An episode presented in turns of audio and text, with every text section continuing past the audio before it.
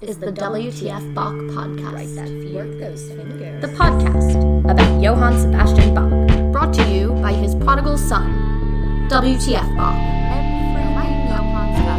Join WTF Bach as he guides your mind through a contrapuntal journey. Why don't you let WTF Bach? And now here's WTF Bach. It is I, Evan Shinners. Why is 2024 an important Bach year? Aren't all years the most important Bach years in your life? Maybe if you play the violin, you celebrated 2020 as being the 300th anniversary of the sonatas and partitas for solo violin. Maybe if you play the keyboard, 2022 was very important for you as the 300th birthday of the well tempered clavier. Maybe last year, 2023, 300 years after the Bachs moved to Leipzig and Bach began his first cantata cycle there. Maybe you celebrated that. But if last year was the 300th anniversary of Bach's first cantata cycle, why didn't I mention that last year and why am I now mentioning 2024? Let me quote a little from friend of the show Christoph Wolff. On the first Sunday after Trinity, 1724, Bach began basing his cantatas on the texts and melodies of selected church hymns. All right, now I want to celebrate 300 years of that moment, so let's find out what time that year it was. It says the first Sunday after Trinity Sunday. That's when Bach began this new cantata cycle. Trinity Sunday is the holiday that occurs the first Sunday after Pentecost. Now, Pentecost is the 50 days after Easter, or, you know, seven weeks, 49 days. Plus one gives us our Pentecost, so that Sunday would be Trinity Sunday. That would have been around the 4th of June, 1724. The first Sunday after that was June 11th, 1724. So we're about six months early to celebrate 300 years of this moment. 300 years of cantatas based on what? Well, based on the chorale. Now, if you recall previous episodes, I discussed the chorale melody. What is a chorale? Where do they come from? The first chorale melodies in Protestant Germany came from Ein geistliches Gesangbuch, a holy song booklet prepared by Johann Walter, who was a composer who worked with Martin Luther himself to prepare these first 32 songs. And this book was called, and is called, the root of all Protestant song music. When did this book appear? In 1524. Ah, now you see what I'm on about. Bach was keenly aware of that date, 1524. That's why he began his chorale cantata cycle 200 years after that in 1724. And now it's 2024. That makes half a thousand years between now and then. Not all of the melodies, mind you, in Bach's second cantata cycle will come from that book of 1524, but some of them will, and in any case, some 40 odd giant majority of the second cycle are based on these Lutheran chorale melodies, which we could all say are rooted in the book of 1524. Here you are, listening to my voice recorded in some empty room thousands of miles away, talking about a man composing music 300 years ago who was well aware of music that was composed 200 years ago, even then. So, in short, 2024 has an important significance for Lutheran melodies and for Bach. And for me, as I have two Bach stores this year opening in March 2024 in Germany and May 2024 in Switzerland, but naturally I will update you as we move along. So, that profound introduction out of the way, what does it mean to base a cantata on a chorale melody? Well, it's rather like the organ compositions we heard, where there are many lines of counterpoint flowering along, and then you come upon these rather slow moving melodies that seem to anchor the whole thing down. This will happen in the same way with Bach's vocal compositions in the voice parts. There will be an old church melody flowing slowly in one part, while the other parts dance and jump and boil around it quite systematic the way that Bach does it from the beginning. He's an organized man, Bach, a practical man. So he starts in Cantata 20. That's the cantata the first Sunday after Trinity in 1724 with the cantus firmus, that's the slow moving old melody, in the soprano. Then he says, okay, next week, gotta write a new one.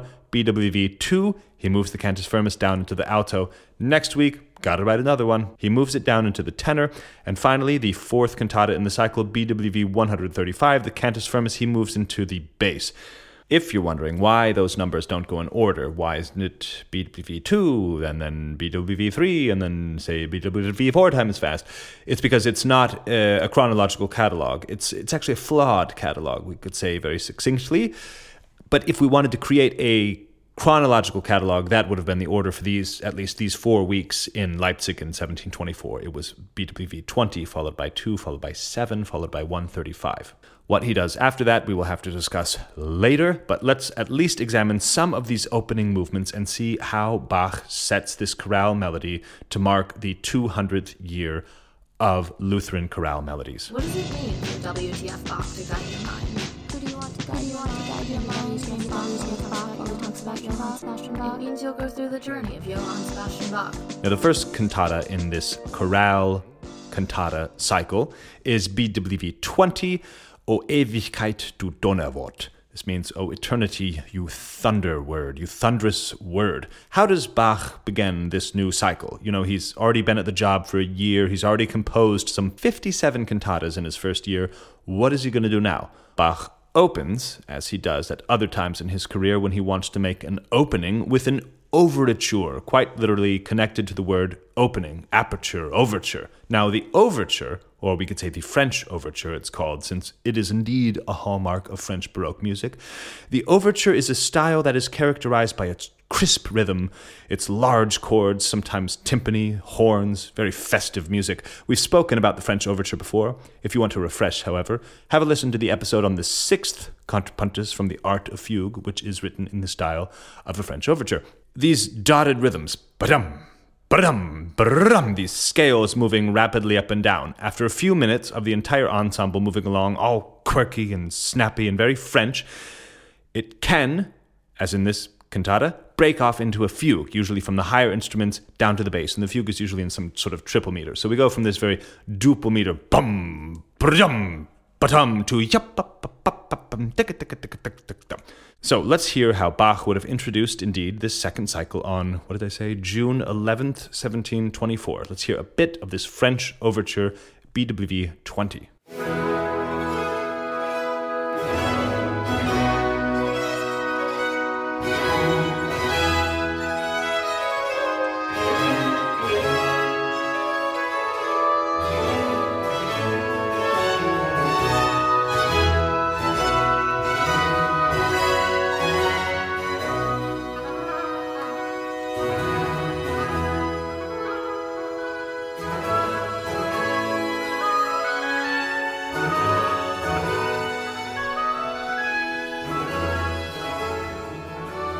Okay, so this scene is set. That all sounds rather nice and curly, I suppose we could say.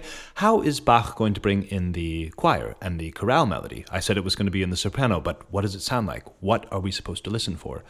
Well, here is how Bach sets the very chorale melody in a four part harmonization as the last movement of this cantata. I'll play it here on this organ.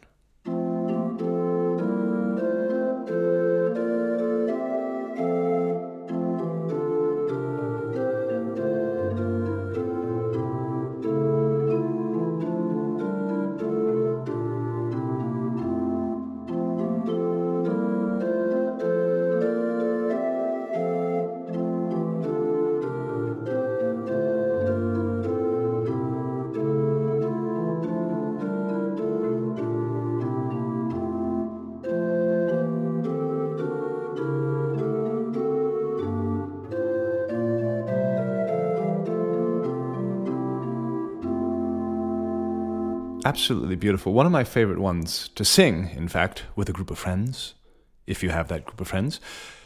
Here, for comparison's sake, is another harmonization of the same chorale melody by Bach, though it's not found in this cantata. Just look at the flexibility Bach has with a melody that will remain the same. He'll reharmonize it in a completely different way.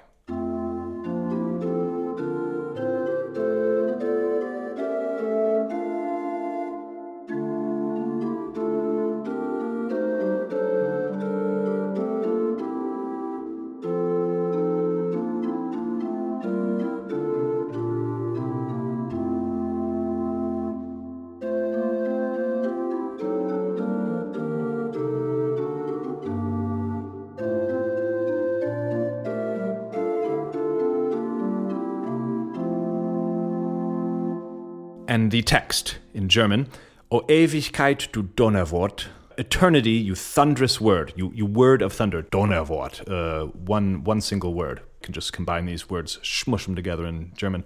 O Schwert, das durch die Seele bohrt. O sword that bores through the soul.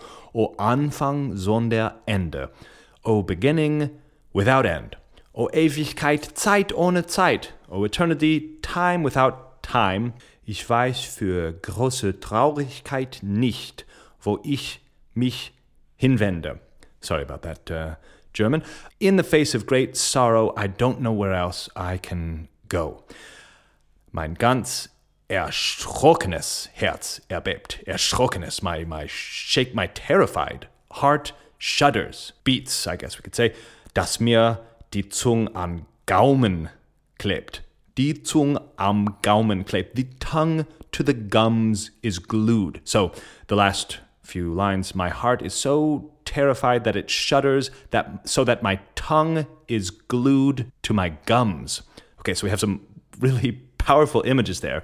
Words of thunder, piercing swords that go straight through a soul, time without time, great sorrow, not knowing where to go, a shaking, shuddering heart, and of course the tongue glued to the mouth. Let's hear how Bach will, will do some of this, paint some of these words with the text.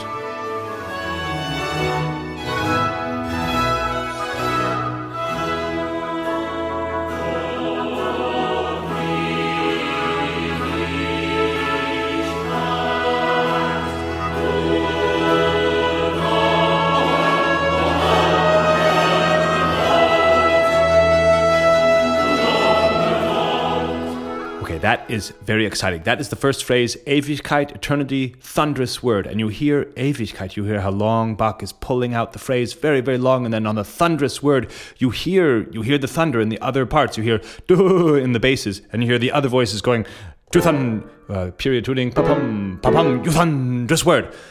Next phrase will be the sword that pierces through my heart, but here is the first phrase again, and then it'll go straight into the second one. Listen to the beautiful word painting. Put yourself in June 11, 1724, in a seat in Leipzig.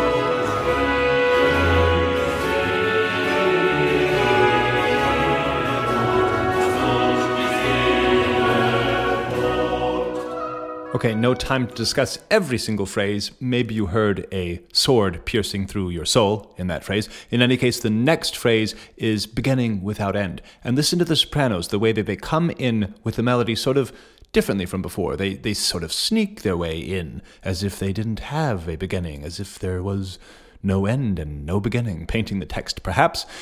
The melody now will repeat. As you heard me play it on the organ, it goes.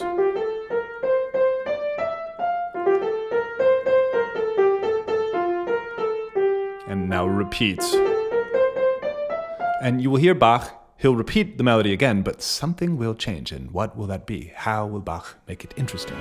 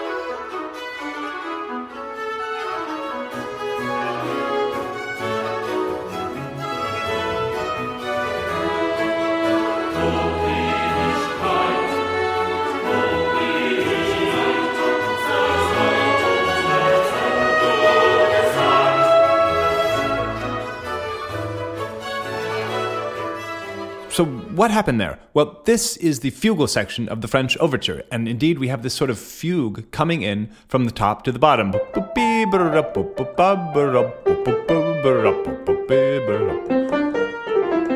I'm going from the top instruments to the bottom, then you'll have the continuo part, they'll play the same. This little figure that I'm playing is preceded by this figure. See how that fits together? And when you first hear it, it's very difficult to tell what time signature. And I hear something like 4 1 2 3 4 1. But it's not, it's in 3. It's actually 1 2 3 1 2 3 1 2 3 1. You'll hear this sort of very well done in the continuo part in this particular ensemble. And what is the text here? Well, it's time without time. You're hearing Bach shifting the meter into 3 from the duple meter, even within the three, he's sort of playing with it. He's sort of playing with the concept of time without time, and you'll hear these instrumental parts dancing around the sopranos now singing the melody a second time. I'll play from where the fugue began. I want you to see if you can actually get exactly how and when Bach shifts into three. See if you can figure out the time within the time.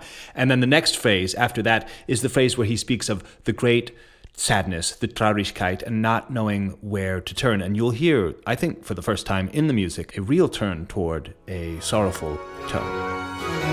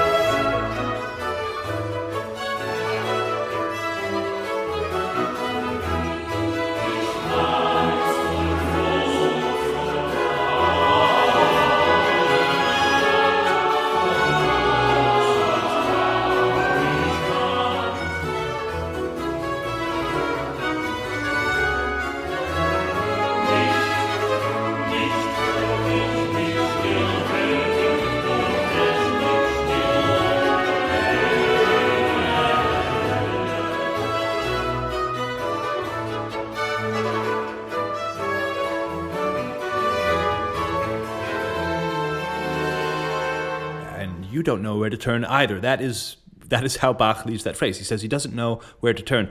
While counting along with that, I I imagine some of you were counting one, two, three, one, two, three, because you can you can hear that in there. You hear this one, two, but it's actually not. It's one, two, three, one, two, three. Again, maybe the concept of time without time is time within time. You see Bach just playing with the time and then not knowing where to turn. Where does he turn? He turns back to the beginning. That's typical of the French overture. There's the festive section up front with the dotted rhythms, the fugal section, and then the festive section at the end. I think Bach seizes connections between the thunder, the word of thunder, and then the shuddering heart, because again, he goes back into the sort of shaking motives that you'll hear in the orchestra. And then, of course, we've got that wonderful tongue sticking to the gums image. And I believe that's sort of related to the first phrase in the way that he just pulls it out very, very smoothly, as if he pulled out um, Ewigkeit. He pulls the sort of the glue right out of the mouth. So we're now going to hear the ending of this not knowing where to turn fugal section, then the return, and that'll be the end of the first movement.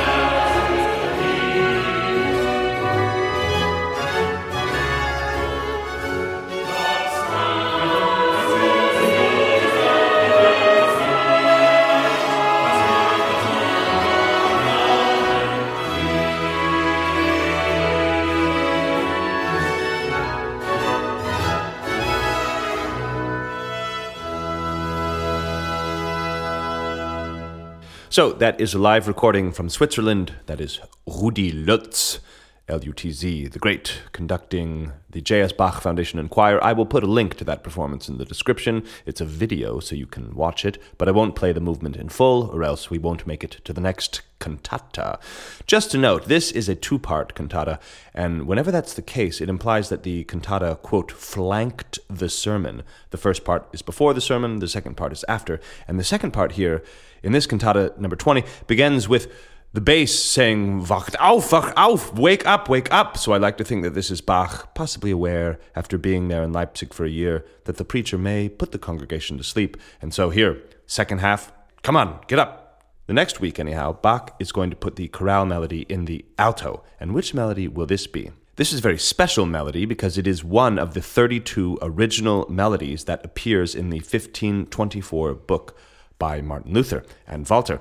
So when Bach writes this cantata, the melody is already 200 years old, and Bach will show it. He's going to write essentially in an older style. The previous week's cantata, number 20, that's a French overture, that's very modern. But for this melody, Bach abandons the flowery instrumental parts, which is very unusual for an opening movement in a cantata. It's choir, and wait for it, four trombones. Four trombones. Each vocal part is essentially doubled by dem bones all except the altos who have the melody. They have their own trombone, but they also have two oboes. So if you look at the scoring, we've got four voices, each with a trombone, two oboes doubling the alto, and naturally strings, violins, violas, and the Baroque rhythm section, the continuo part. In the continuo part in Bach's cantatas and other vocal works, sometimes that continuo is a blending of the bass voices, as in they are moving along and the bass voices sort of go in and out, joining them. But in this, they do not. The continuo is really a separate texture from the basses who have their own sort of independent bass line. So instead of a four voice texture here, we really have five independent voices moving along in this so called chorale fantasia on this ancient melody. Here is how the melody appeared 500 years ago in Erfurt in 1524, which is very exciting because my Bach store will be in Erfurt in 2024. The melody is called Ach Gott von Himmel, sie der Rhein.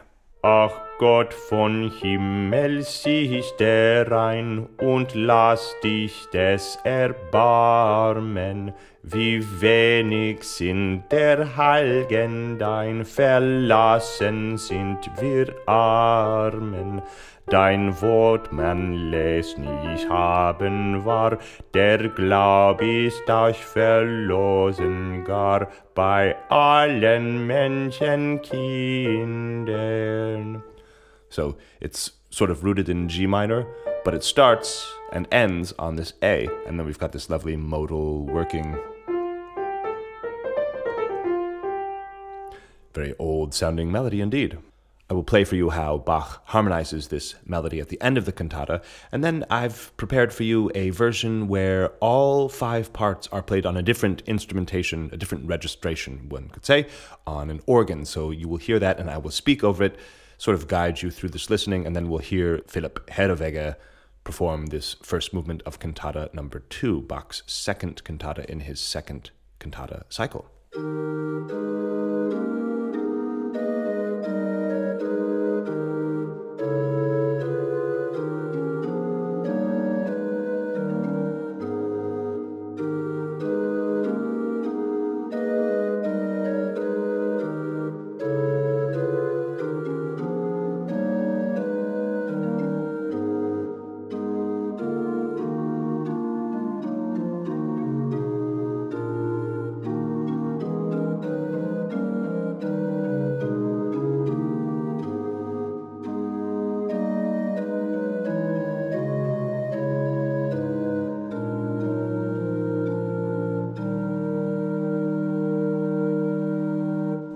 Here's the cantata. The tenors start. There's the basses imitating. Sopranos. And we'll hear the cantus firmus.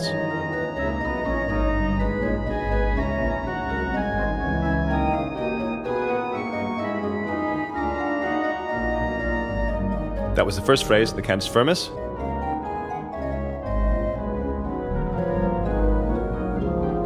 all the other parts imitating each other. Here comes the second phrase.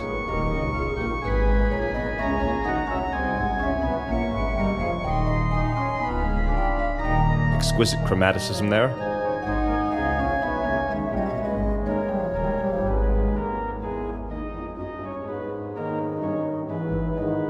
We're now awaiting the third phrase.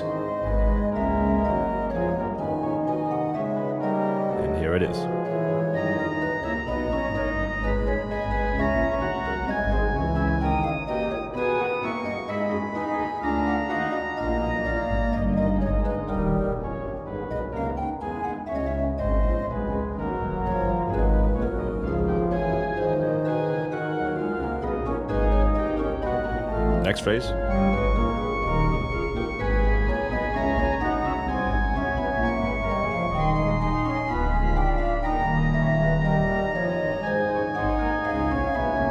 Okay, now the second half of the melody, things are different.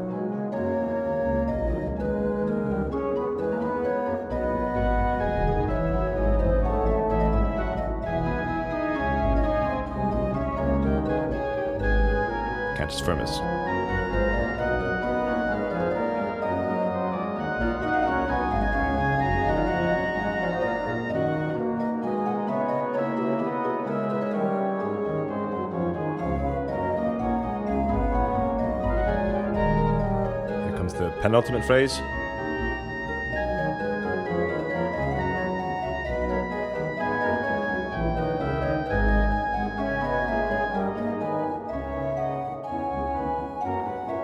And the last phrase.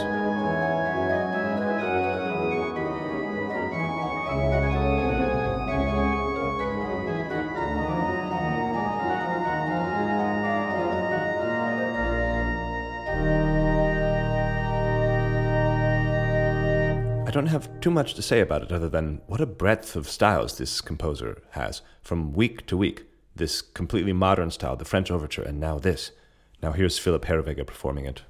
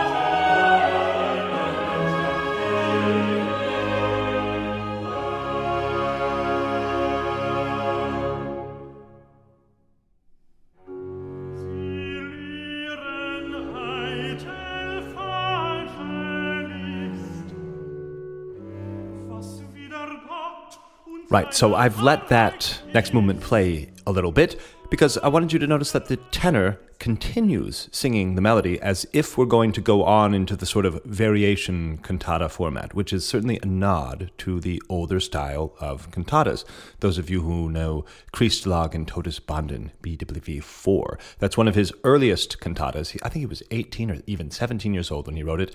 And that is essentially the type of cantata where every movement contains the tune and therefore each movement is sort of like a variation and that is definitely the older style. So here it seems like bach is saying remember that old style of cantata? Yes. Oh remember this old melody old music but come now at 1724 here we go modern recitativo. As for the opening movement that we heard in full bwv2 conducted by Herr Herreweghe, I thought it would bring your attention to a device that I think Bach sometimes uses in the chorale preludes. As the voices enter one after another, they foreshadow what is going to appear in the melody that holds the cantus firmus. And this could be an idea that is worthy of pursuing, because it seems like in something like this, this chorale prelude.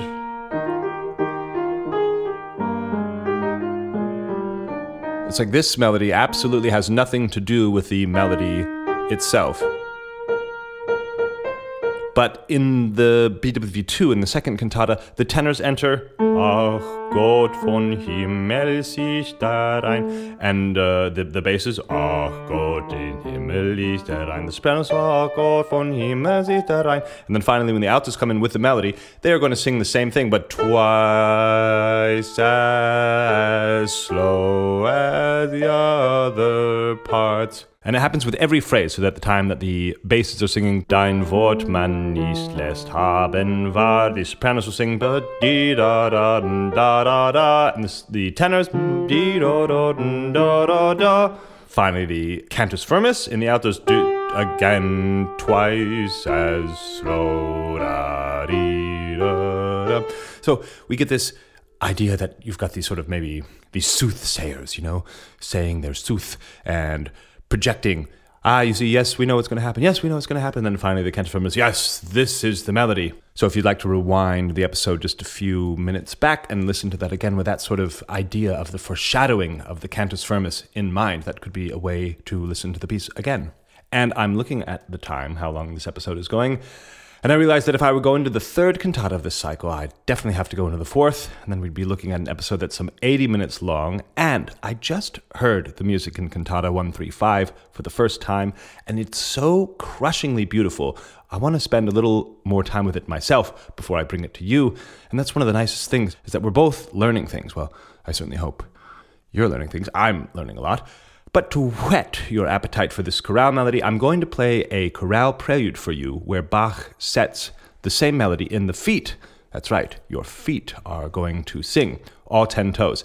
And this is the melody called Herr Jesu Christ zum Jordan kam. Our Lord Christ came to Jordan, came to the banks of the River Jordan. And in many of the settings of this tune, you can hear the river and in this particular one, you can hear the river in my left hand. I'm going to play sort of you could hear the river rolling along, while the right hand is a conversation between two obbligato voices on a different keyboard on the organ, mind you.